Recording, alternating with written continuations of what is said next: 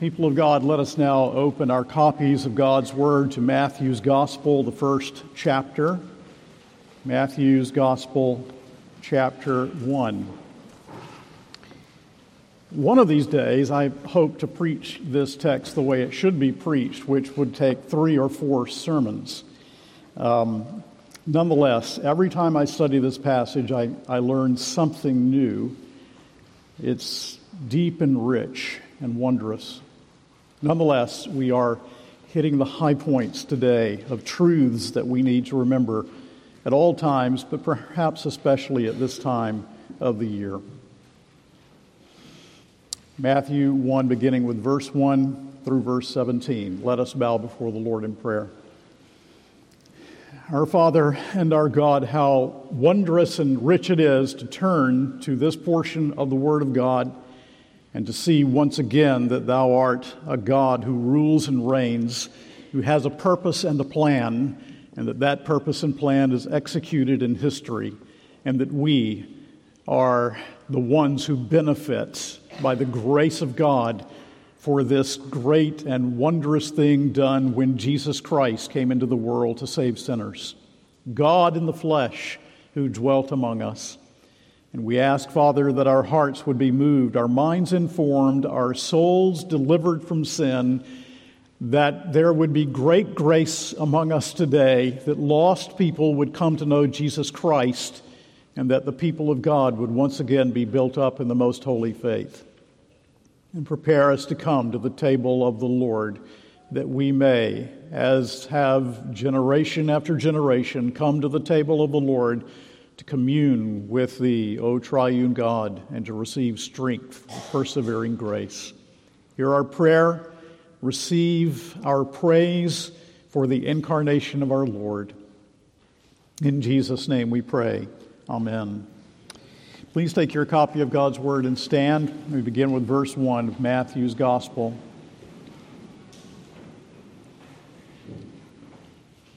This is the Word of God the book of the genealogy of Jesus Christ, the Son of God, the son of Abraham.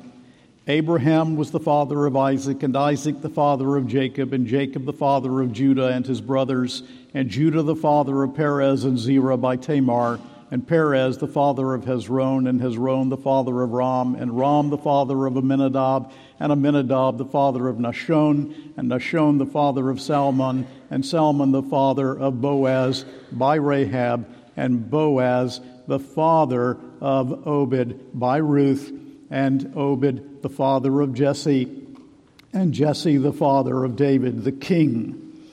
And David was the father of Solomon by the wife of Uriah, and Solomon the father of Rehoboam, and Rehoboam the father of Abijah, and Abijah the father of Asaph, and Asaph the father of Jehoshaphat and Jehoshaphat the father of Joram, and Joram the father of Uzziah, and Uzziah the father of Jotham, and Jotham the father of Ahaz, and Ahaz the father of Hezekiah.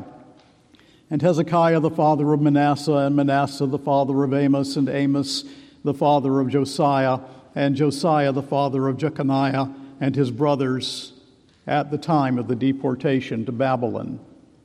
And after the deportation to Babylon, Jeconiah was the father of Shealtiel, and Shealtiel the father of Zerubbabel, and Zerubbabel the father of Abihud, and Abihud the father of Eliakim, and Eliakim the father of Azor, and Azor the father of Zadok, and Zadok the father of Achim, and Achim the father of Elihud, and Elihu the father of Eleazar, and Eleazar the father of Matthan, and Matthan the father of Jacob, and Jacob the father of Joseph the husband of Mary, of whom Jesus was born, who is called Christ. So, all the generations from Abraham to David were 14 generations, and from David to the deportation to Babylon, 14 generations, and from the deportation to Babylon to the Christ, 14 generations. The word of the Lord. Please be seated. People of God, I realize that genealogies are not usually the first place that you turn for edification when you read the Bible. I doubt seriously that last evening some of you thought to yourselves, I need a little edification before going to sleep tonight, and so I'm going to read uh, one of the genealogies in, say, Chronicles. Nonetheless, those genealogies are very edifying the more we come to understand them, and this genealogy is particularly filled with edification. Matthew stresses Jesus the King and begins with the King's genealogy. And moreover, there's a wondrous stress upon the grace of God in this genealogy, as we shall see. I mentioned before that it would take several sermons actually to unpack all of the wondrous detail that is here, but we're looking at the broad sweep this morning. There are some things we need to keep in mind, however, when we turn to this genealogy in Matthew's gospel. One of those things is the reliance of the genealogy upon the Old Testament scriptures, showing both the authority and the unity of the Bible, that God's Word is one, even as God Himself, the author, is one. Also, we see in this genealogy that God has a purpose, God has a plan to save his people. God has eternally planned to befriend his people in Christ, and that plan is, is irrevocable. But also, God's plan to save his elect is worked out in history, in time, and in space by God's sovereign hand.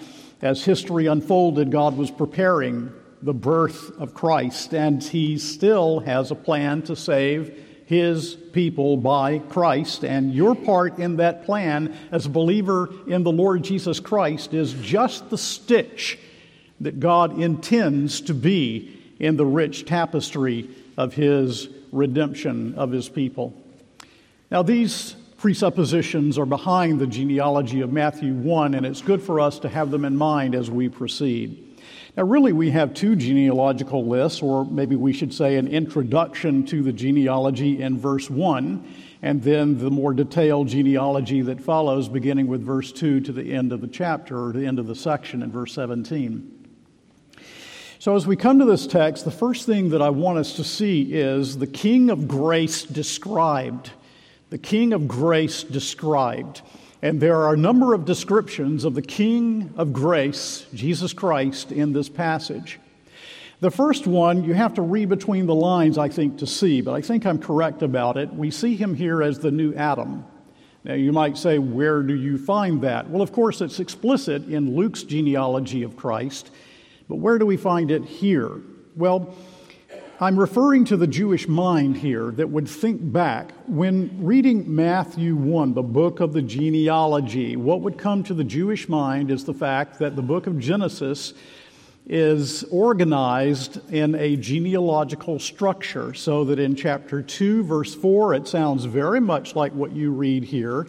And in chapter 5, verse 1, you have the first detailed genealogy, which is the genealogy of Adam. And so, what I'm suggesting to you is that the Jewish mind, and this is very much addressed to those who would have been familiar with the Old Testament scripture, are following along and thinking, and the first genealogy would come to mind Genesis 5, and then Genesis 10, Genesis 11, and the genealogical uh, structure of Genesis. And in that, this genealogy points to Genesis 5, which is the genealogy of the descendants of Adam, in which we read, and he died, and he died, and he died, and he died, because of what we read together in Genesis 3 just a few moments ago. And so, why is it significant that this would come to the mind of the Jewish readers of Matthew's gospel, to whom it is first and foremost addressed? It is because the birth of this Savior coming into the world represents a totally new beginning. It is because fallen humanity now has hope because of the coming of this one that is promised in this genealogy. It is because of what we read in Romans 5:17, for if by the offense death reigned by one, that is the first Adam, much more they which receive the abundance of grace and the gift of righteousness shall reign in life by one Jesus Christ, who is the last Adam. And so I say to you who are here today, do you realize and recognize that your heart is in need of the forgiveness of sins? Do you need a new beginning? That's what is being portrayed, I am convinced, by the way in which we begin here in Matthew's gospel. That Jesus is the new Adam, that he is the new head of the new humanity that trusts alone in him for redemption. But he is also described as the Messiah. So we read in verse 1, the book of the genealogy of Jesus Christ. Now, of Jesus, the name, we will say something in a subsequent sermon, Lord willing. We have in 121, Thou shalt call his name Jesus, for he shall save his people from their sins. But as you know, the term Christ is the Greek equivalent of the Old Testament term for the Messiah. He is saying here that he is Messiah, and Messiah means anointed one. He is the announced Redeemer, announced by the Old Testament prophets, who would come with the anointing of the Father to redeem and save his people from their sins. He also is described here as the King. We see it in this very first verse when we read that he is the son of David. Very important for us to know, by the way, as we look through this genealogy together, let me just say that we think in terms of a first person descended from another, descended from another, one generation after another. But in Hebrew, the Hebrew way of thinking, there can be great gaps between the ways in which genealogies are written or recorded. For example, in verse 8, there's a compression of the kings, and some are skipped over intentionally. And so, begat can span a number of generations. So, we have here the son of David, and this is a recurrent name of Jesus all through the book of Matthew. And it's Old Testament language. In 2 Samuel 7, we are told of the line of the kings that will descend from David and other prophecies of the Christ that he will descend from David's line. When we come to the New Testament, this is underscored in many places. In 2 Timothy 2:8, remember Jesus Christ risen from the dead of the offspring of David or in Luke 132, when the angel Gabriel comes and announces the birth of Jesus Christ, he is the birth of the King. He shall be great and shall be called the Son of the Highest. And the Lord God shall give unto him the throne of his father David. Or in Isaiah 9, that very familiar passage For unto us a child is born, unto us a son is given, and the government shall be upon his shoulder, and his name shall be called Wonderful Counselor the mighty God, the everlasting Father, the Prince of Peace. Of the increase of his government and peace there shall be no end upon the throne of David and upon his kingdom to order it and to establish it with judgment and justice from henceforth and forever. The zeal of the Lord of hosts will perform this. But also in this very first verse, there's an emphasis upon the fact that Jesus Christ is the ultimate heir of the covenant promises. He is not only the son of David, but going even further back, he is the son of Abraham. The covenant made with Abraham is fulfilled in Christ. And so in Genesis 22, in your seed shall all the nations of the earth be blessed. That's the promise given to Abraham, and we read in Galatians 3:16, that seed is Christ. And then when we turn to Matthew's Gospel, chapter 28, the Great Commission, all the nations are blessed in him, fulfilling Genesis 22, that all the nations shall be blessed through Abraham's seed, who ultimately is the Christ proclaimed in the preaching of the gospel. And so the signature of the covenant of grace that was made with Abraham that continues to exist.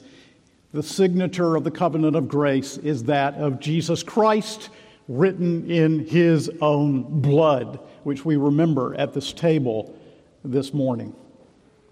The nations will be blessed. Gentiles will be saved. His purpose will stand. He will do all his pleasure. No one and nothing can stop the plan of God promised to Abraham. His mission will succeed. And even though through the centuries there might have been those true believers who would have thought the promise seems to be delayed and put off, yet this did not weaken the fulfillment of the promise in just the way and in just the time that God Himself had intended.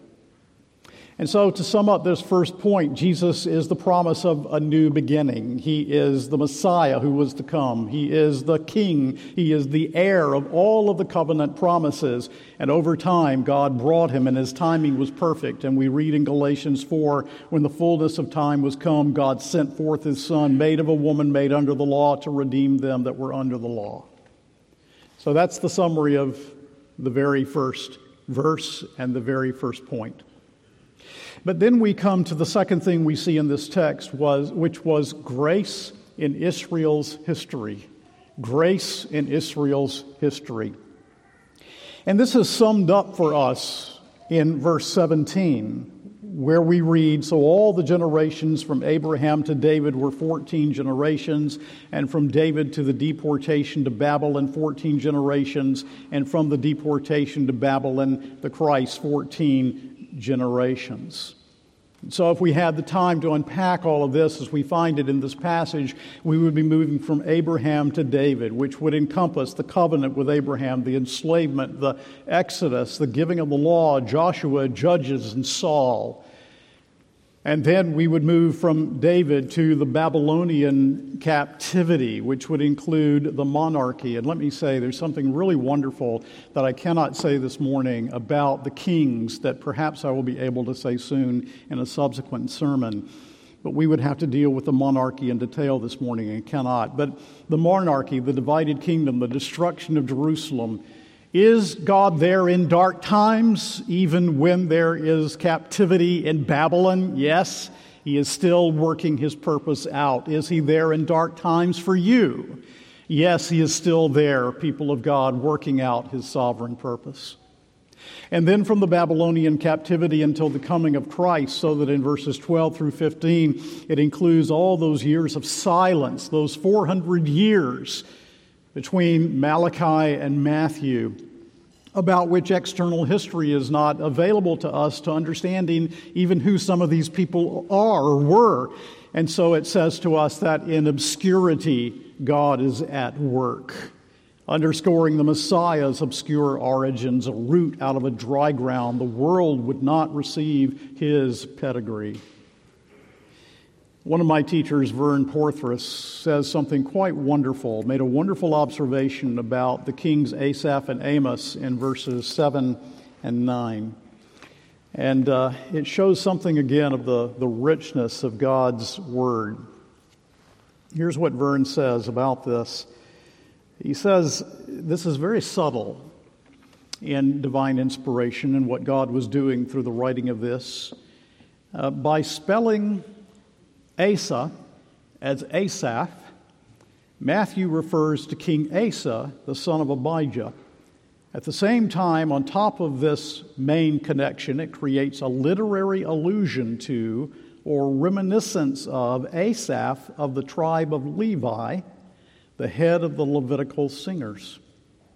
This allusion subtly suggests that Jesus is not only literally the heir to the kingly line of David, through King Asa, but figuratively and spiritually heir to the Levitical line of priestly activity. By spelling Amon as Amos, Matthew refers to King Amon, the son of Manasseh, and at the same time creates a literary allusion to Amos the prophet. It suggests that Jesus is spiritually the heir to the Old Testament prophets.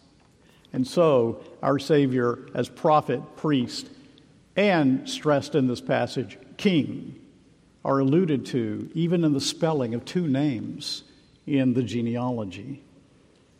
Rich, rich, rich riches in God's Word. But one huge truth to draw from this history is that this is the historical outworking of God's eternal plan, Christian, to save you and me from our sins.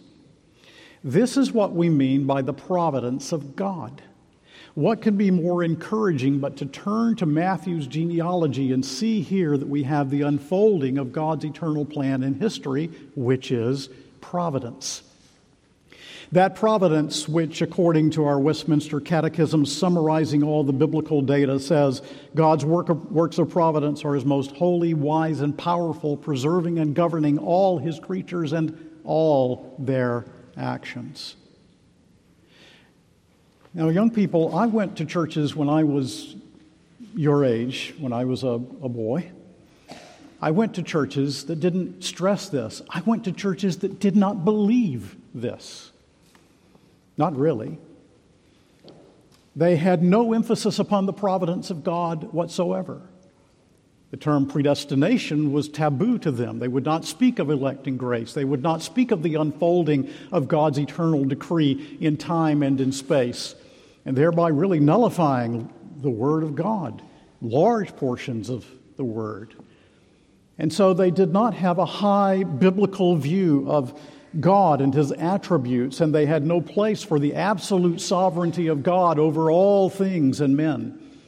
And every Christmas and throughout the year, we should stress the providence of God that brought the Messiah into this world. Otherwise, we have virtually a pagan view of the Bible, a pagan view of history, and we will also imbibe to a certain degree a pagan rather than a Christian view of my everyday life. How will our children, how will you young people learn to face hardship without beginning to understand that God is in the details? How will you begin to understand that God loves his people even in the hard things that are inex- inexplicable to us? If we do not understand the providence, the truth of the providence of God. How can you know that God is for you in the hardships of this life? I mean, when those things happen that are just so deep and so difficult. I ask you, is the birth of Christ by chance? Did he come into this world because it depended upon luck? Did the Savior die on the cross at a whim? Or is he here because God eternally purposed and planned to bring his Son into the world to redeem us from our sins? Was it deep in the eternal plan of the Trinity to do this? And is not God infinite? Yes, He is the infinite God, and so He has a plan that extends to all things. Yes, this truth is the truth that puts steel in the backbone of the people of God as we tra- face hardship and trouble and tribulation and the pressures of this life. The providence of God is here in this passage. It's unmistakable. And it's a truth that has grip in it, that helps us to be God honoring in the midst of our sorrows and stresses and difficulties. Charnock the Puritan made the wonderful statement if God should in the least moment withhold the influence of his providence, we should melt into nothing. As the reflection of the face in the mirror disappears upon the first instant of our removal from it. He upholds all things by the word of his power. There is all the difference in the world between saying, as an unbeliever does, and unhappily some Christians sometimes fall into because of not being well instructed in this truth, perhaps. There's all the difference in the world between saying, this thing is hard and there's no purpose behind it, and the Christian comment, saying from the heart, I don't understand it, but God does, and I know this is a part of His plan. Brethren, we are in God's hands. And this passage helps us to understand that we do not live in a universe of chance, but in a universe in which God rules and reigns over all things. To put it simply, this genealogy is a proclamation of the truth of Romans 8:28. It tells us that those called according to his purpose, that those who love the Lord, who have been loved by him from eternity past, For them, all things work together for good. That's what we see if we had time to look through all of the details of the history in this passage.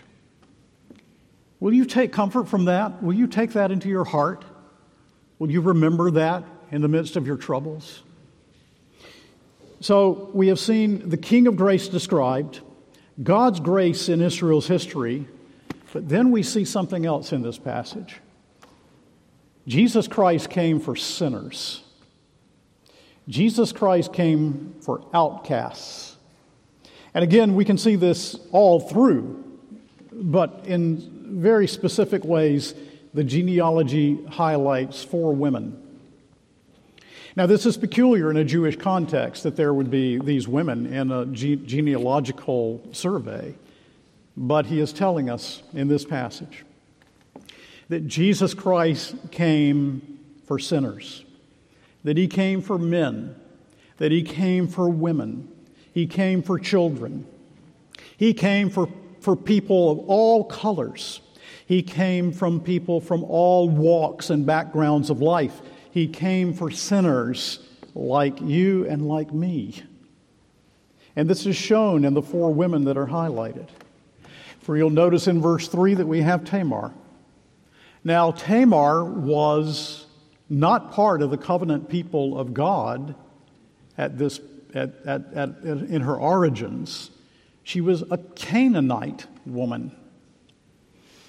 And God took away her husband, and the next oldest brother, Judah, promised to raise up children by his third son, Shelah. And he did not keep that promise, and he failed. And Tamar tricked Judah into sexual relations, and Perez and Zerah were born into the adoptive lineage of Jesus. God's grace for the outcast. Jesus, what a friend for sinners. You can read about it in Genesis 38. And then notice also that it mentions Rahab in verse 5. Rahab the harlot, Canaanite woman who lived in a pagan city called Jericho and protected the Jewish spies and became a part of the people of God, an ancestress of Christ in this adoptive genealogy so that we read in Hebrews 11 30 and 31 that Rahab the harlot believed. She became a believer in Jesus Christ by believing the promise as it had thus far been given in that day. And then you will notice Ruth, and notice the connection in verse 5 and Salmon, the father of Boaz, and Rahab, and Boaz, the father of Obed, by Ruth, and Obed, the father of Jesse, and Jesse, the father of David the king. And so, Ruth, this Moabite woman, and the Moabites were descendants of Lot through incest. And when Mahlon married Ruth, it was against God's law, but God graciously brought Ruth into the people of God. She became a believer in Jesus Christ, looking ahead by the promise, and the grandmother of David and the ancestress of Christ in this adoptive genealogy. And then we have Bathsheba. And notice how this is put there in verse, uh, verse 6. And David was the father of Solomon by the wife of Uriah. David with Bathsheba, the wife of Uriah. No reason for that to be added unless he's making a point of it, and he is. He wants us to remember this unholy un- union between David and Bathsheba and the murder of Uriah the Hittite. And yet she is singled out as an ancestress of Christ. I ask you, is he not the King of grace to include Canaanite pagan women, to in, include a harlot who was a pagan, to bring a woman that was of Moabitess into the covenant community of God. Is it not still true that He is the Savior of sinners? Did not Paul say, This is a faithful saying and worthy of all acceptation that Christ Jesus came into the world to save sinners, of whom I am chief? Does not he write in Romans 5 6, For while we were still helpless at the right time, Christ died for the ungodly? It goes on to say in Romans 5 God shows his love for us, and that while we were still sinners, Christ died for us. The thrill of this passage, maybe the Holy Spirit is making plain to you, someone here today, that your nature is corrupt, that your heart needs cleansing, that it's only through the Redeemer that this can happen.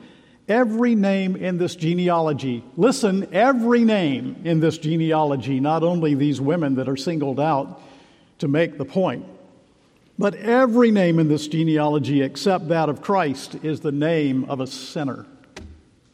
Every one of them. Some notoriously so. Some were terribly victimized by others. But here is the sovereignty of God in real history, in real time and space, with real purpose extended to real sinners who need a real Savior, and that Savior is Jesus the King. In verses 7 through 10, if we could look at some of the kings and their lives. And, but listen, God does not save us because we are good people.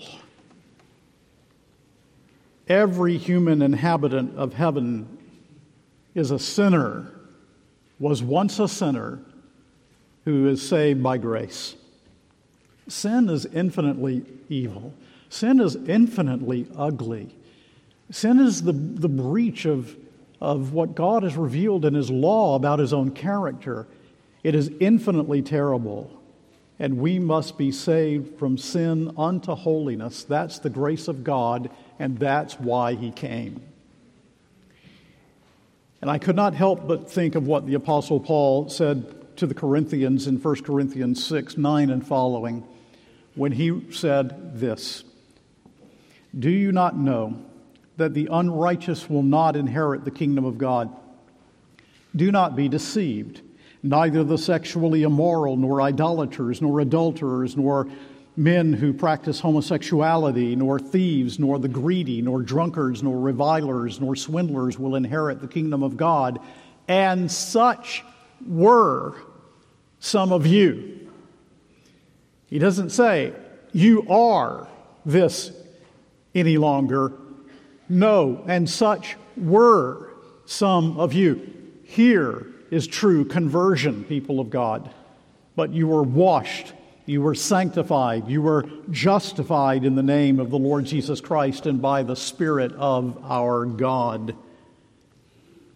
And so Jesus came and took the likeness of sinful flesh, not sinful flesh, but the likeness of sinful flesh. And he did so to receive sinners into the presence of God. Gentiles, not just Jews. You are Gentiles.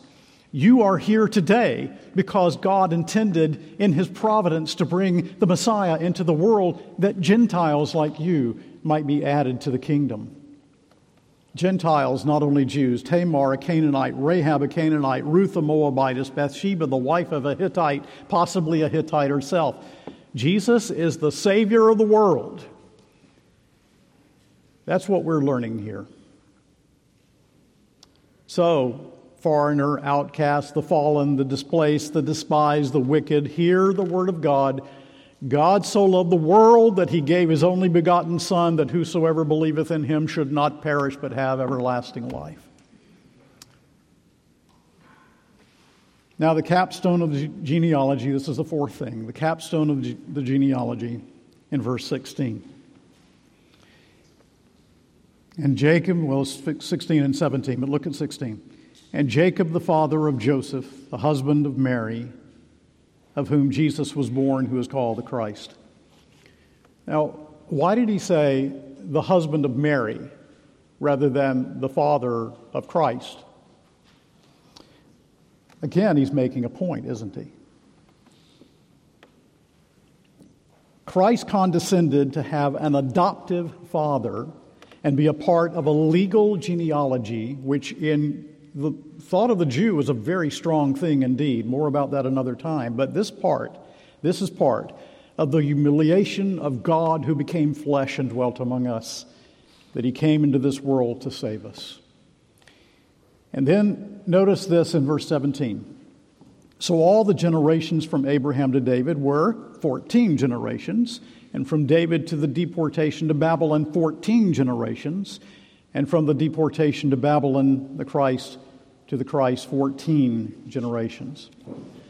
And so Matthew, by divine inspiration, is choosing certain ancestors to make certain points.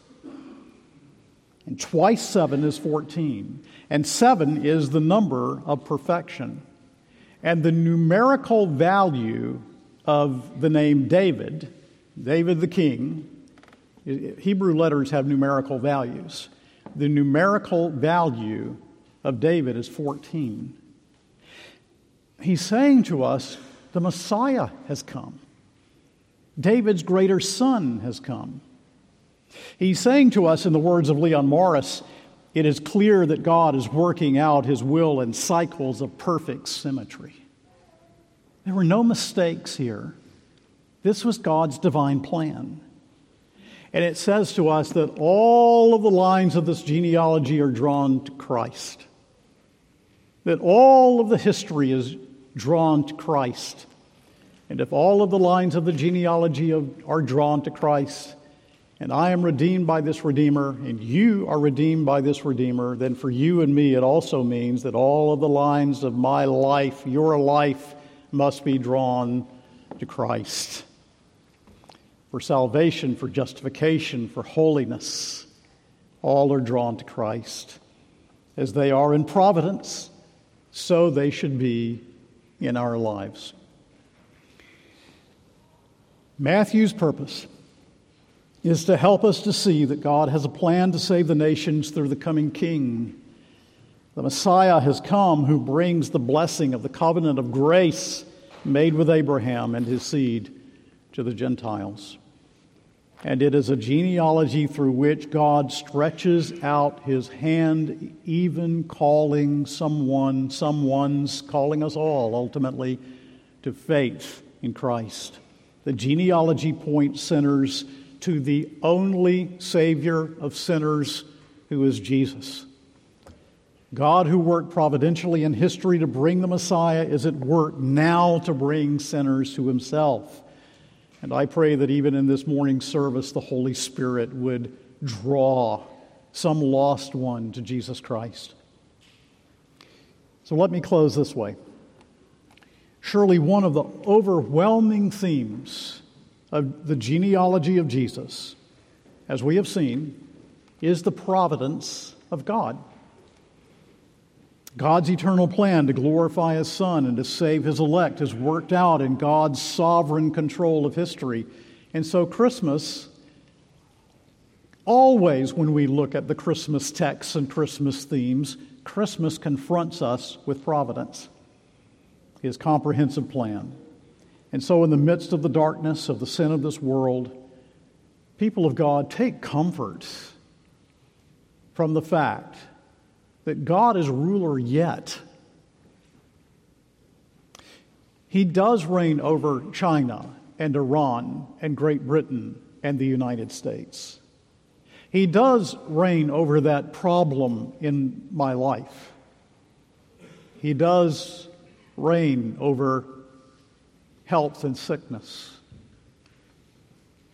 He does reign over the time of my life and the time of my death. And this gives me the opportunity to bring to you once again one of my favorite quotes from Jonathan, Jonathan Edwards about the providence of God. Please receive it as comfort, biblical comfort. Edwards likened the providence of God to a long, large river. And he says, God's providence may not unfitly be compared to a large and long river having innumerable branches, beginning in different regions and at different, a great distance one from another, and all conspiring to one common issue. After their very diverse and apparent contrary courses, they all collect together the nearer they come to their common end, and at length discharge themselves at one mouth into the same ocean. The different streams of this river are apt to appear like mere confusion to us because of our limited sight, whereby we cannot see the whole at once. A man who sees but one or two streams at a time cannot tell what their course tends to. Their course seems very crooked, and different streams seem to run for a while different and contrary ways. And if we view things at a distance, there seem to be innumerable obstacles and impediments in the way, as rocks and mountains and the like, to hinder their ever uniting and coming to the ocean. But yet, if we trace them, they all unite at last. They all come to the same issue, disgorging themselves into the same ocean. Not one of all the streams fails. Not one of all the streams through history failed in bringing the Messiah into this world. Not one of all the streams will fail to bring sinners to himself. Not one of the streams fails in the hardest things that you're facing in your life. If we could but see it as God sees it, which we cannot we would see how it all fits together. But we can trust the one who planned it, purposed it, and who does see it all. And that is the way in which to live the Christian life. Amen and amen.